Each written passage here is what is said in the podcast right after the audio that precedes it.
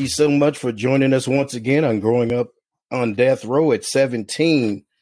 I'm back here with Bryan Seddens, my co host. I'm David Johnson, and we appreciate you listening and following us on uh, the various streaming platforms.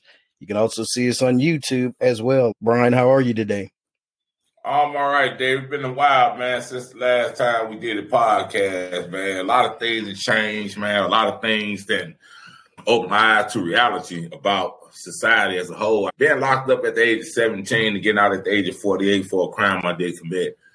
What a lot of people don't know is your loyalty keep you alive in prison. When you're in prison that long, you run with one group and you gotta stay loyal to that group. Ain't no speaking outside of that group with nobody. So when you get out here, man, you expect all these things to be the same, but it's not. Kids, man, it's so heartbreaking, man, to see these kids out here running the streets.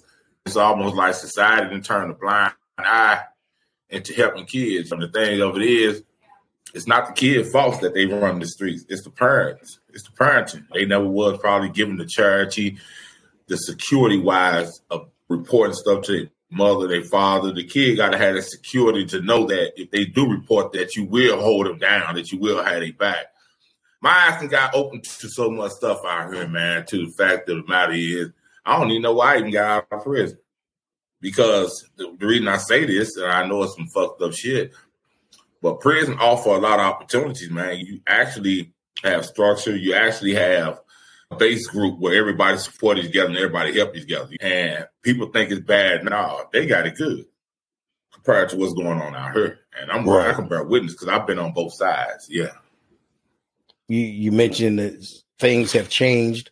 I know you're working more hours. That's a change, but you were already working. right, tell me, right. tell me what's changed. what's different? The thing of it is, one, I never saw myself ever holding a job. You know what I'm saying? I always used to take the easy way out. So look, let, us back up. In prison, did you ever hold a job? You... I had one job in prison. I held a kitchen job, man, uh, for six months. Mm-hmm. I ended up catching assault. I ended up hitting the dude one of them stirring pedals that you stir the food up with. You know what I'm saying? And I ended up getting put out of the kitchen, never to work again. But hey, you can laugh all you want to, Dave. There was a big ass stirring paddle, man. I fucked that nigga up. You know what I'm saying? He uh, kind of spooked me, man. I was like 21, 22. And uh, basically, I was in the kitchen stirring food, man. You know what I'm saying? So, dudes like uh, the guy that I was stirring food with, he was like, "Man, listen, man. When when you get through stirring that food before we go back to the house, you know what I mean? You need to talk." I'm like, "Nigga, what the fuck? I need to talk to you for you?" Right. But I panicked. I ended up hitting him in the head and I knocked him out, fucked him up real bad. But the thing of it is, when we came back from the hospital, he did need to talk. He was just gonna let me know he knew my mom was down, but I didn't know what was going on. He said, we just need to talk. And I'm in right. prison, death row inmate, man. I don't know if he was trying to have a sexual conversation or what. I clocked this goddamn man. So whatever he was having, he don't remember. He woke up, he didn't remember none of it. So, you know, simple as that. Damn. Remind me next time we go eat, man. Paper plates, plastic yeah, well, you you, Man, you call it what you want to call it. When you're in prison, man, your loyalty, uh, only two things on the line your loyalty and your booty. You know what I'm saying? So right. you know, that's the only two things on the line. So when he said he needed to talk to me, I don't know you from nowhere, man. You know what I'm saying? Talking about we got to talk when you get through. I'm thinking this dude finna try to mack on me or something. I don't know what he's right. Well, you, you just made sure you put an end to it right then and there. Uh, well, well, yeah. I, I talked to the police because I fucked them up. You see what I'm saying? right. Yeah. yes, sir. On a serious note, so you backing up you you held that job for six months. You said you never really saw yourself pursuing a job on the outside and now you enjoy work. I enjoy it because i never gave myself a chance in life. That's the only way i can say it. Mm-hmm. because they say you never know the opportunities that's set in front of you unless you take that first step. I took that first step.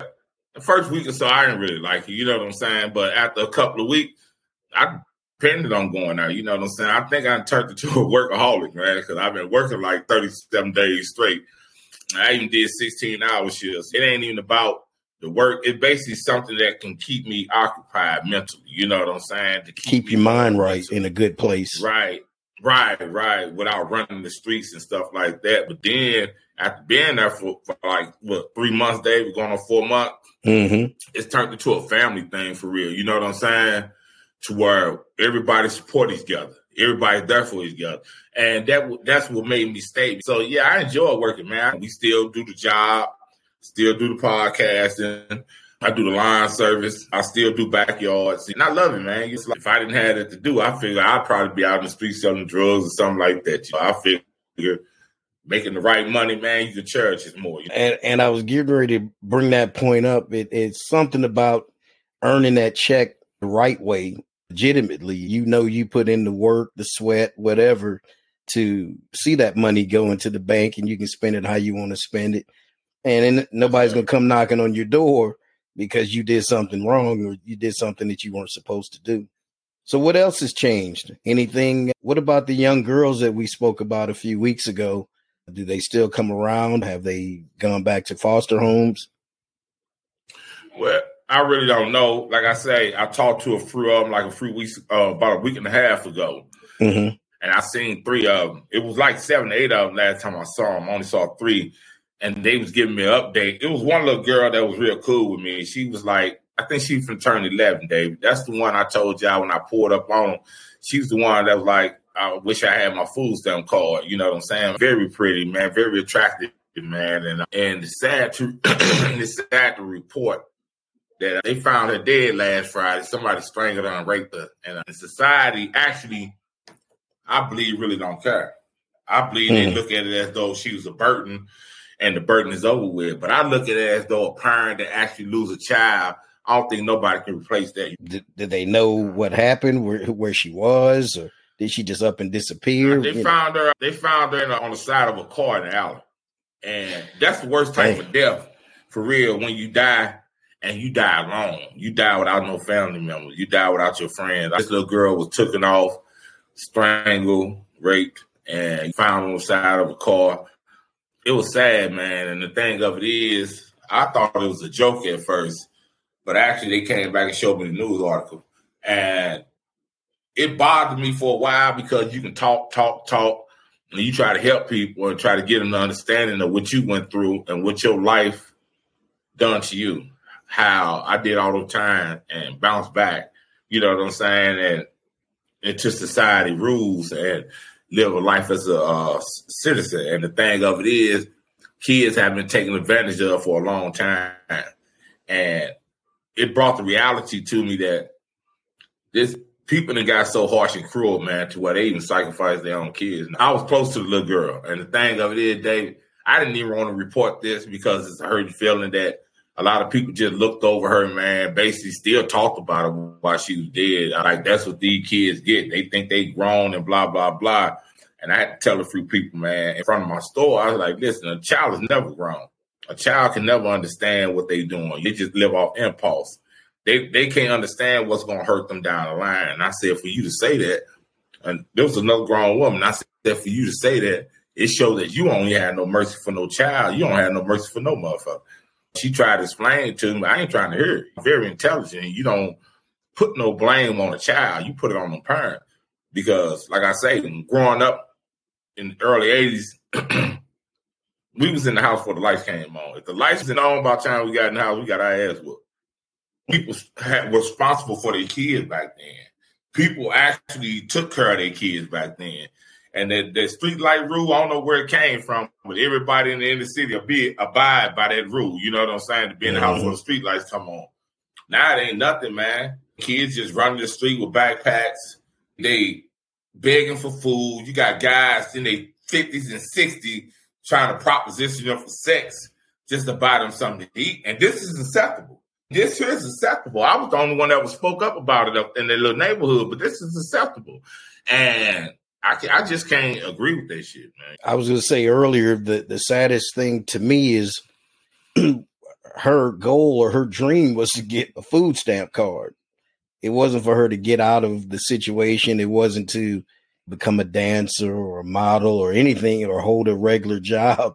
Her dream was to get her food stamp card. And, and that goes back to what you said the mindset of not even really caring about the kids, not showing them a, a different way or a path to success. It's just letting them grow up on their own. And almost, you know, how you just let a dog out the house and just let it roam and If right, it comes right. back, it comes back. If it doesn't come, back, back, it don't come back. Yeah, it's just right. almost that mentality. That's sad. That's very sad to hear. It's sad, David, but at the same time, like I told the two little girls that was I talked to, and uh, they was real bothered by it because they was like the guy who they believe or could be. I don't know if he locked up or not. They said they they trusted this dude. The dude was almost like a put it to you like this. He basically fed them when they need to be fed. He basically did the things like giving them showers and stuff like this. But I don't want to say that this dude was foul. I can't really say that. I don't think I know they said was somebody they trust. But if she's dead, he had to be he had to be fired, And I believe that we got to find time. Have you seen him around lately? I don't even know how he looked. They never did show me this dude. You know what okay. I'm saying? They used to tell us about him. He was almost like I used to call him stepdad, some shit like that. You hear He was real cool with these girls. And who knows? They could have had a relationship months and months and months before we met. You know what I'm saying? Right. But you don't really know nobody till you know them. Mm-hmm. You don't know their true intentions until you conversated with them.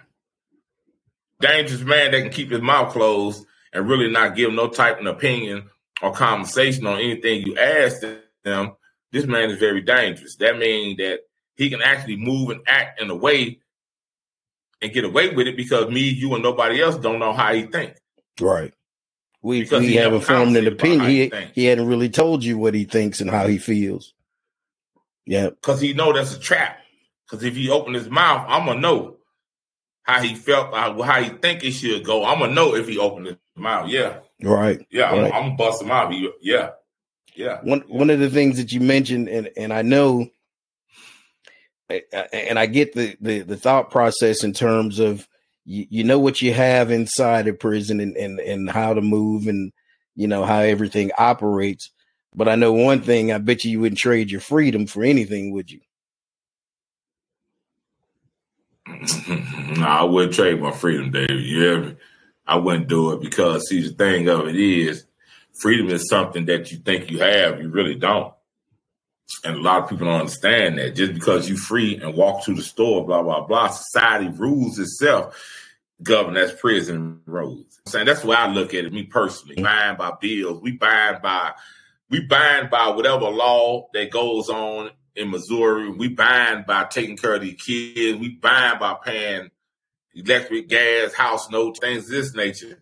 And uh, to me, being free is not only just freedom, but mentally free. You know what I'm saying? That's what the damage. Not just physical, it's mental too. Yeah, physically, but mentally, right? Mm-hmm. And a person that's not mentally free, he dangerous because he's still locked in mentally. And uh, the little girl that came up missing, man, I think, I think it was some type of shit to where he felt as though raping her, he had to kill her. And the thing of it is, I don't know if he did her a favor or not, because when you rape a little girl at that age, you fuck them up mentally for the rest of their life. Right. So I don't know if it was a good thing or a bad thing about what happened to her because if she would have survived what happened to her, mentally she would have been destroyed for the rest of her life. These dreams and emotional feelings that comes on her being raped and degraded as a child. That means her relationships in the future, a guy can make a certain move and trigger that, man. She lied to put him down. So was it a good thing that she passed or was it a bad thing that she passed? I really can't say because either way, even if she would have survived it, her life would have been worse off than what happened to her. She might not even be able to have relationships because she can't trust right. anybody. Someone that she trusted. Right. right. That's what they did to her. So that it's gonna be hard for her to trust. And uh, it'd be hard for any person male or female, to, to gain her trust just because her trust was betrayed. Yeah, Sorry and sad yeah. to hear that at the same time. That's that's crazy. Yeah, but like I try to tell you, David, society itself is crazy. The shit that I seen out here uh, in my last two years I've been released. It's very disturbing. You know what I'm saying? And it ain't just coming from adults coming from kids. And then you also kind of sympathize with the police a little bit. You? Mm-hmm. And what I mean by that is they have a hard job dealing with people on the street. They never know when their life gonna end. Their life is on the front line for real. They never know when they gonna die. And for them to try to patrol and walking up on crime scenes, going to houses where people been cut all up and bodied, that there alone can trigger this man as to where everybody on here in, in society, and they pull them over. The first thing gonna come to their mind is they finna survive this traffic stop. So you gotta look at everything at all angles. You know what I'm saying? These police out here probably just seen some gruesome shit in houses with motherfuckers that stab women's up, kill them, their kids, and you wonder why they act like they act because they never know when they time from the come. Society right. is just a loose cannon, man. There is no rules that govern gravity. There are no rules that govern a person's safe space. A friend of mine, and I ain't even never told you this, Dave. I didn't even know there was a law. My partner got out of prison. He was in Texas, and, and I, I told you about him. He's the one we they believe his girlfriend tried to kill him. But anyway, he didn't wake up in his sleep. So I believe he probably OD'd. You know what I'm saying? Because mm-hmm. he didn't wake back up when he went he, when he went when he went to sleep. But before he was dead, before he died, a guy broke into his house. And I want you to hear this clearly, Dave. Jim, a guy broke into his house. My partner, the way he set his back door up is that if I know if I go through the back door, I know I got to jump. I don't want to step on the little fake wood there. Uh, he, if you know him, you know you got to jump. If you don't know him, your ass going down. Yeah, right. Guy broke in his house and fell down through the hole that he had in his what's name and broke his leg in four places. He sued my partner, man, and they and won over two hundred thousand dollars. because he's saying that my friend altered his own house and it could have been dangerous to police or anybody if first responder was to come there for any type of incident and open their door and not knowing about that hole. They made him pay two hundred thousand dollars because they say he altered his house. They say you cannot set traps within your house if a person break in. Your own space. this man house. Wow. Right. This man broke in his house, but by him having that booby trap, cost him 200, 200 grand, man. And they made him pay. He down and lost everything he had. And they made him pay. But he was a victim. But by yes, digging that hole, they said he victimized us by digging that hole like that. Yeah. There's something know, wrong with that picture. Some bent up stuff, man. Yeah, right, that's, right, that's right. that picture there is dead wrong. It's dead wrong, David, but it's the law. And if you used to take time out and look it up yourself, it's the law, man. You cannot put traps in your house and somebody come through there and then fall through there, man. They made this man pay over 200 grand. Now, this the shit society be on. You know what I'm saying? Right. Real. Right. Hey, hey, it's crazy though, man. Yeah. Yeah. So I had to uh, get to you and do this podcast. But not only that, man, I want to, I'm to let you know, I wouldn't even be in the position I was in at that at the job site if it weren't for this sister named Ebony. She actually trained me. And once she saw that I had the techniques, why you don't, show me one time, I know everything. You hear me? Mm-hmm. And I've been going since then. And you know what I'm saying? I've been rocking with her since then. She is my supervisor. You hear me? And she actually gave me the game. She gave me how she taught me the right way, not the wrong way. And I've been succeeding and been going forward ever since then. So well, I had to thank to, her yesterday. Yeah, yeah props to Ebony. Yeah, yeah, I had to thank her, man, because she a real good person, man. You know what I'm saying? And like I told her yesterday, I was like, I appreciate you giving me the skills because you could have just put me in that position. I wouldn't know nothing, messed up everything, got fired. But now she actually held my hand through the whole thing. Took me like a week to learn everything. After that, I've been the lead cashier ever since then. You've been in the employee of the month every week, huh? Or the- yeah, damn near, man. You know, shit, I ain't had no off days, man. I've been working, then doing my podcast. I'm doing line service, and I'm dealing with kids. And I think the most stressful part of the whole thing is it's the kids. You deal with them, and you try to give them insight as to what their life could be. What's the possibility you can do to enhance your life? What's the possibility you can do to go a step forward? But it all back back down when they take these steps it's society rules, man, They actually throw them kids back down in the gutter. You know what I'm saying? They try to take their strength away from them before you even give it to them, man. They make them weak, they hold them back.